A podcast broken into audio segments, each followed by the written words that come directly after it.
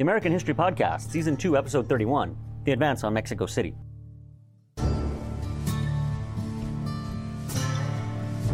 Welcome to the American History Podcast. Hosted by Sean Morswick.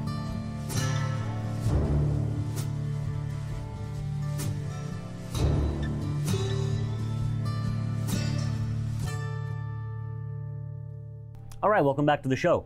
As always, let me thank you for listening. Without all of you, uh, it's not worth doing this. So, seriously, I thank all of my listeners from the bottom of my heart. I'm recording this, it's early December, it's December the 3rd, and I just want to wish you, your family, um, your friends, everybody out there listening, wherever you are, uh, happy holidays, Merry Christmas, Happy New Year, Happy Hanukkah, all of that. Thank you very much, and I hope you guys do have a great end to this year of 2019. Um, I should say that we're coming toward the end now of season two. And I would really like to do an episode where I field listener um, questions. So if you can, please send me any questions that you may have or maybe think up of. Um, send them to Sean at the AmericanHistoryPodcast.com. By the time you're listening to this, that email should be back up and running. Uh, we figured out the problem with it and we're solving it even as I record this. Um, you can also direct message me on Twitter. If you're following me on Twitter, go to uh, American Hiscast. I mean, if you're not following me on Twitter, you can find me there at American Hiscast. All right, now before we get started, it's time for the song of the week. And this week, um, interestingly enough, we're going to do something a little different. This week, our song of the week is the Marine Corps hymn, which I think you'll see why I chose that song um, when you get to the end of this show. All right, so here's the song, and I'll see you on the other side.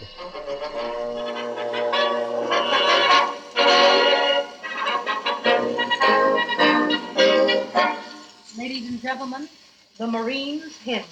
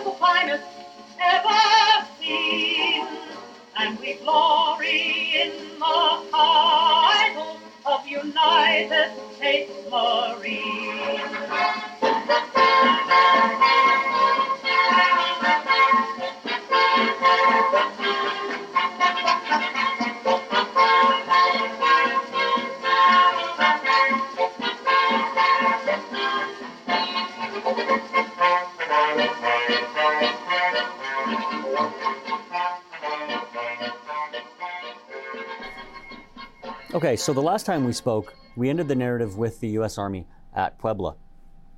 Now, if you remember, they had made their way from Veracruz and they were able to defeat Santa Anna at Cerro Gordo, after which they were then basically able to walk into Puebla.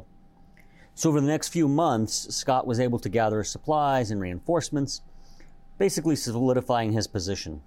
I should also mention that Scott and his command worked hard to try and ensure that Mexican civilians were treated justly thus avoiding an uprising against his forces.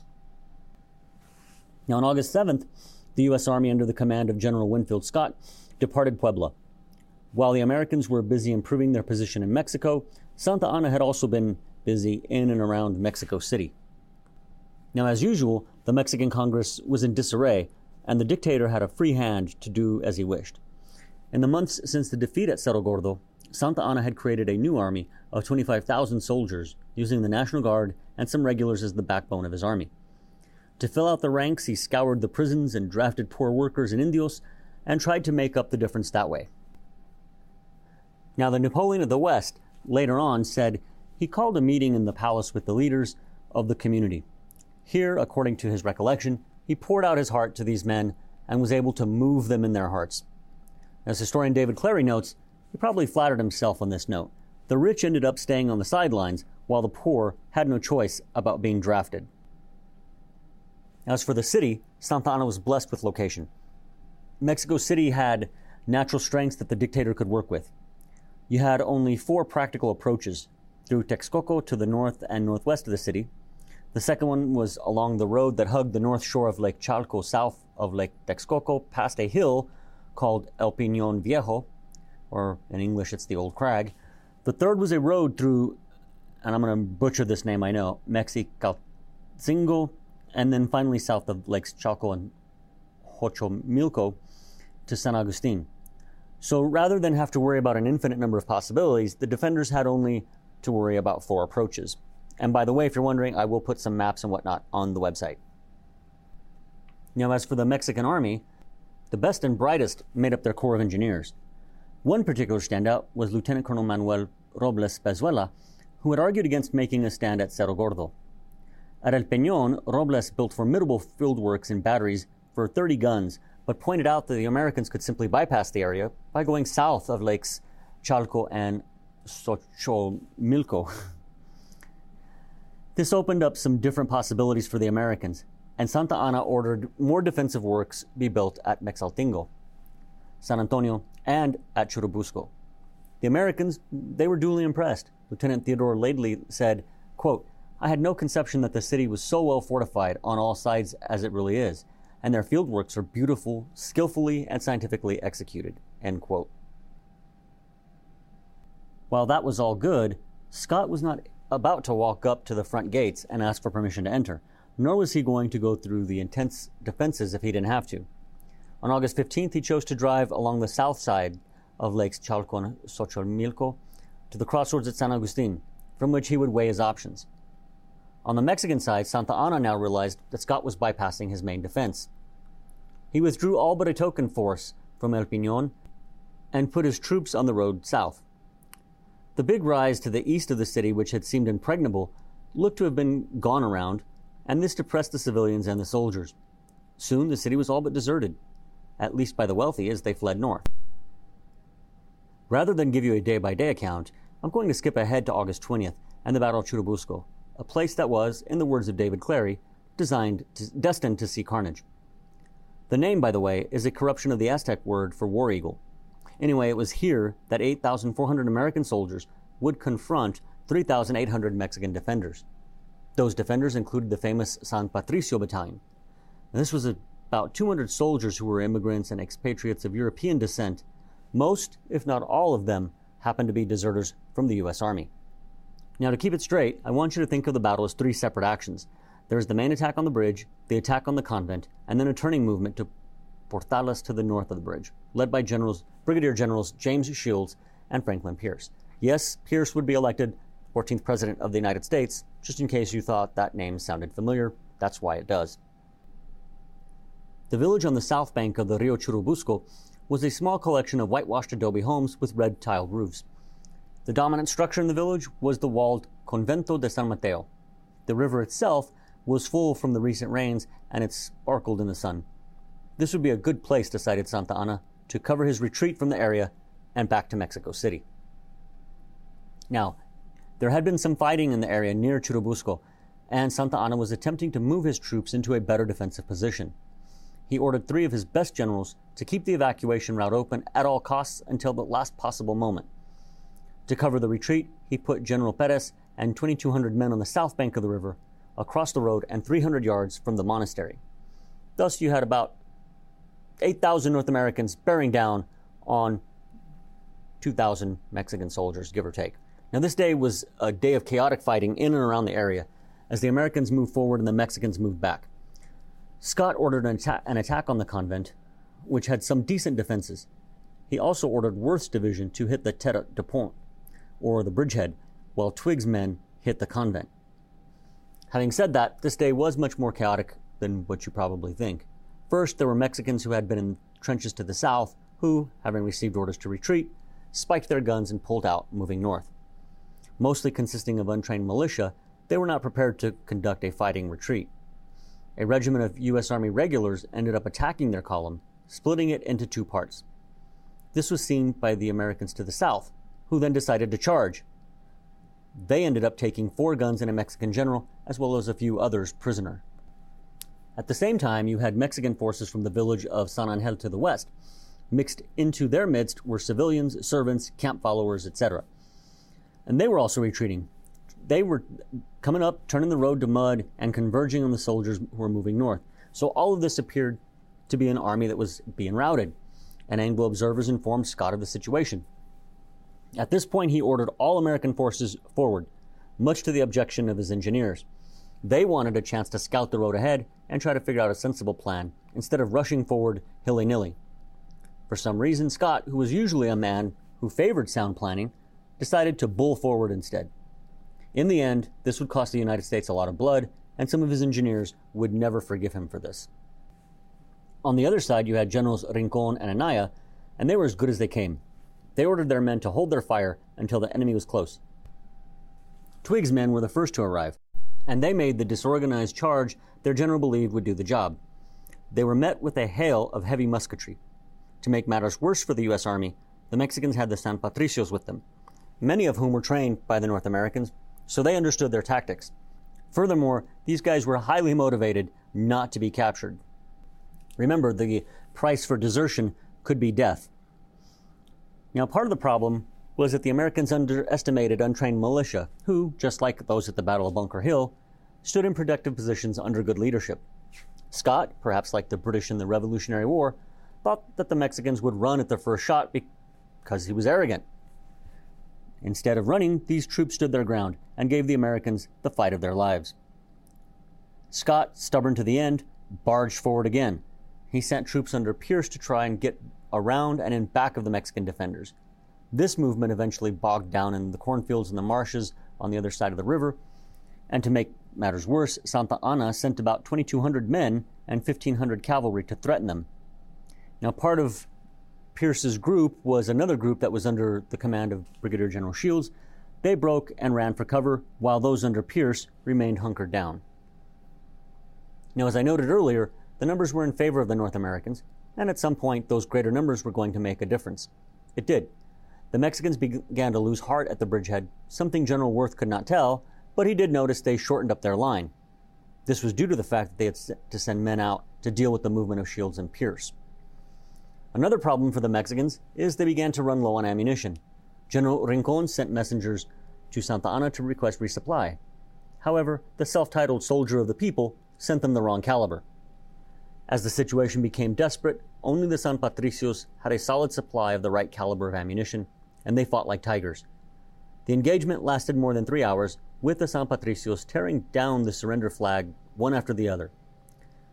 Worth put two guns onto the road to bombard the convent compound, which went on for about 15 minutes before the defenders moved a gun to return fire. However, this thinned the defenses at the southern end of the compound, which was noticed by North Americans. An infantry regiment hit them in this weak spot, climbed over the parapet, and turned the scene into a butcher's yard until, thankfully, a captain in the U.S. Army raised a white handkerchief on his sword. The Mexican soldiers immediately threw down their weapons, and the San Patricios had no choice but to do so as well. They were out of ammunition. In the aftermath, the U.S. captured almost 1,300 men, including three generals and the leader of the San Patricios, Lieutenant Colonel Francisco Rosendo Moreno, as well as seven artillery pieces. The members of the San Patricios Battalion were court martialed by the U.S. Army for desertion. In two separate courts martial, 50 men were sentenced to hang, having deserted after war had been declared. Those who deserted earlier were to receive 50 lashes instead. Scott did not continue the pursuit into Mexico City, saying he was willing to leave something to Mexico and thus halted his men at the gates of the city. I should note before we move on, this was the bloodiest day of the entire war. Out of 8,500 men engaged, Scott lost 133 killed and 865 wounded. Santa Anna's army took a far worse beating, losing over one third of its men, around 10,000 in all. Scott reported the Mexican army lost 4,297 killed and wounded, with 2,637 prisoners taken, including eight generals. None of his organizations survived the battle as ongoing entities. But this not, does not account for those who simply disappeared or the dead and wounded refugees. Most telling of all, when a head count was taken a few days later in Mexico City, the Mexican army had about 14,000 privates remaining in the army, about half of what they had available before Scott had marched out of Puebla. Scott could have marched forward through and maybe taken the city, but he did not. So, in the aftermath of Churubusco, Santa Anna received a note from Scott demanding that he surrender the city. Now, one might wonder why not ask him to surrender the Mexican army? Well, that was because Scott believed the army was the key to his power and that Santa Anna was needed in getting a final peace brokered. For his part, the dictator assembled what members of his cabinet remained in town and sent the foreign minister, Francisco Pacheco, to summon the British minister. Santa Anna asked Bankhead, the British ambassador in Mexico, to intervene with Scott to prevent the city from being sacked. This the Englishman refused to do. However, he did agree to writing a note to the American representative in the area, Nicholas Trist. Pacheco wrote a note to the American Secretary of State as well. In this letter, the Mexican foreign minister finally agreed to the American proposal the previous spring to open negotiations. Scott had no idea what the situation was with the Mexican government, so he moved siege guns closer to the city. On the morning of August 21st, Scott, who was riding toward the village of Tacubaya, met a gorgeously furnished carriage carrying Brigadier General Ignacio Mora y Villamil. The general had crossed the lines under a flag of truce, carrying the letters from both Ambassador Bankhead and Pacheco. Furthermore, Villamil made it known that Santa Anna wanted to negotiate an armistice, something he should have requested formally, not orally. Nonetheless, Scott, who wanted to end hostilities, offered a truce himself. Quote, too much blood had already been shed in this unnatural war between the two great republics of this continent, he wrote to the Mexican dictator. In his letter to Santa Anna, he reminded the Napoleon of the West that Trist was with him, quote, clothed with full powers to negotiate a treaty, end quote. To help grease the wheels, so to speak, Scott was willing to agree to a short armistice. He would wait two days for an answer while, at the same time, continuing to move his men towards the city.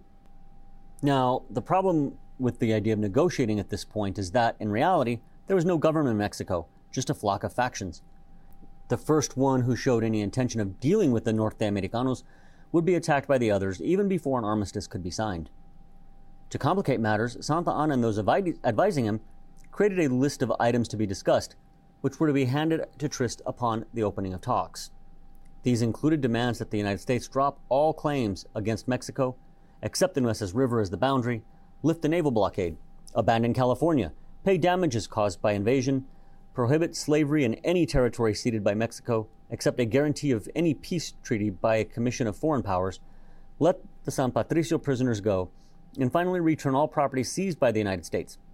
Needless to say, Santa Anna, the savior of the nation and the Napoleon of the West, was well aware that all of these would be rejected out of hand. So that brings up the question why do this?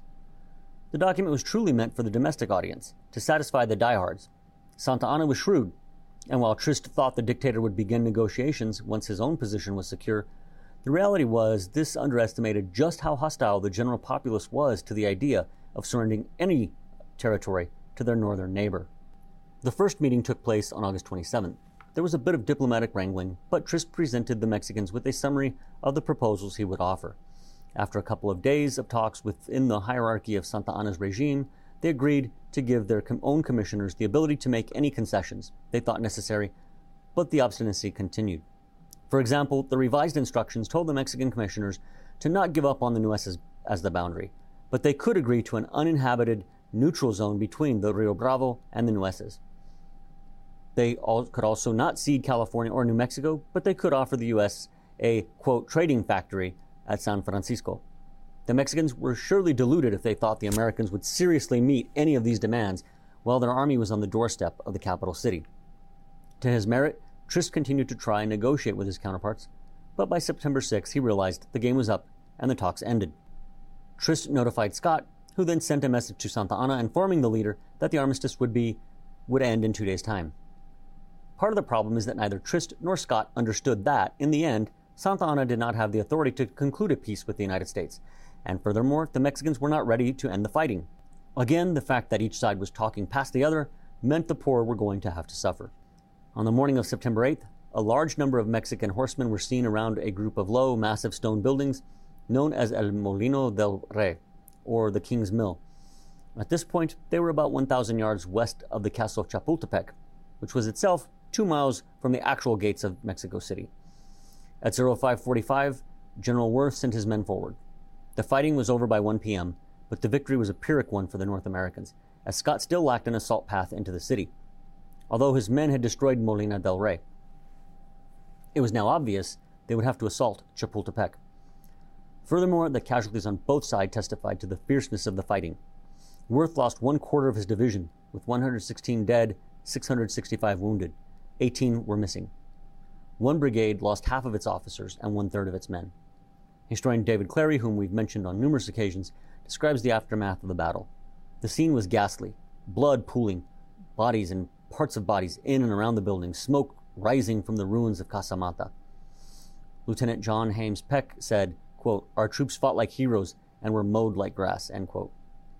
Another witness said it was a sad mistake. Both Santa Anna and Scott faced dwindling armies. After the Battle of Molino del Rey, even though the United States had driven the Mexican forces from their positions around the base of Chapultepec, there was still a division among Scott's officers about how to proceed. Again, according to Clary, Scott favored the southern approach, as did Brigadier General Pillow. The other commanders, after they examined the reports from the engineers, began to favor the southern approach as well. General Twiggs, however, wanted to take, take Chapultepec and the western gates.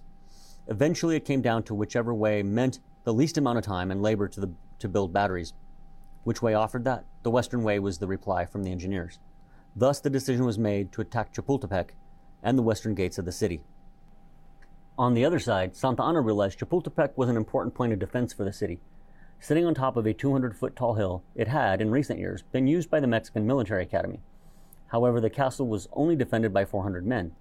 This so called castle had been the summer palace for the Spanish viceroys in the days of the empire. The building itself dated back to the late 18th century.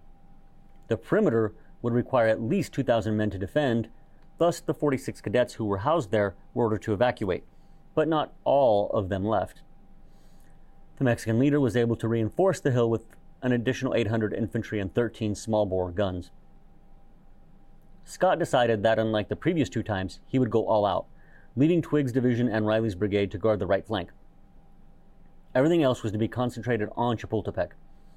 Engineers spent the day building batteries to pound the fortress. These artillery pieces hammered away at the castle for 14 hours. The castle walls falling down around them, the commander, Major General Nicolas Bravo Rueda, asked for reinforcements, but Santa Anna, not truly believing the Americans would assault the hill, refused. Mexicans never forgave him for this. Now, to be fair to the dictator, Brigadier General Quitman led a group of forces near the southern gates of the city, a feint that was designed to hold Santa Anna's attention. Furthermore, he received reports that Scott was intending to attack the southeast corner of the city and thus diverted guns and troops from the west. Of course, he himself was far from the actual danger as possible, so by the time it was apparent what was actually happening, the guns at Chapultepec had already been taken out, and what few men survived were too exhausted to put up a good fight. The attack was going well enough, but Pillow panicked when his men stalled below the castle. Lucky for him, Quitman came to his rescue, coming up from the south and sending forces in to assist the attack, including a large party of Marines and four field artillery pieces. For a time, the Mexicans made the Norte Americanos pay dearly, but soon the defenders were too few and the Yankees too many. A veritable tidal wave of screaming Anglos attacked the hill, storming over the parapet and hitting the main gate with all they had.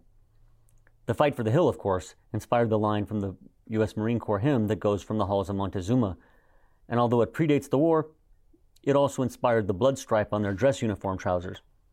The Marines suffered heavy casualties in the battle, with 90% of their officers killed in action. The fight for the castle inspired another legend, this one on the Mexican side, that of the boy heroes. According to this story, six cadets from the military academy refused to evacuate and died in its defense. Supposedly, one of the boys wrapped himself in the flag rather than surrender and jumped from the walls to his death. In the end, the grounds were littered with the dead and wounded, many of them with their throats cut by vengeful American soldiers. To stop the slaughter, General Bravo surrendered to a lieutenant of the New York Regiment around 9:30 in the morning. Scott soon arrived, and he was mobbed by troops overjoyed that he hadn't blundered a third time. The Americans had lost another 800 men killed or wounded, and the Mexicans as many as 1,800 total. Surgeon Richard McSherry was appalled by what he saw when he entered the castle grounds. Quote, their mangled bodies lay helpless, heaped in masses. Some among them, indeed, were not yet dead, but were gasping in the last agonies, with their dark faces upturned to the sun, writhing and struggling in death, like fish thrown on the shore by the angler. Crushed heads, shattered limbs, torn up bodies, with brains, hearts, and lungs exposed, and eyes torn from their sockets, were among the horrible visions that first arrested attention. He would never be able to get this sight out of his mind for the rest of his life. As the mopping up began, Quitman and Worth both ordered their forces to rush down the causeway toward the city. Santa Anna, by nightfall, realized his position was untenable, and he decided to evacuate the city and give his army, what was left of it anyway, the chance to rest and recover. By midday on September 14, 1847, Scott himself rode triumphantly into the city square, and the capital of Mexico had fallen. Okay, on that pleasant note, it's time to call it a day. I don't want to, this episode to get too large, and we're already far over 20 minutes. Next time, we will discuss what historian John S. D. Eisenhower referred to as Nicholas Trist's War, the occupation of Mexico, and the signing of the Treaty of Guadalupe Hidalgo. Thank you very much for listening, and have a great day.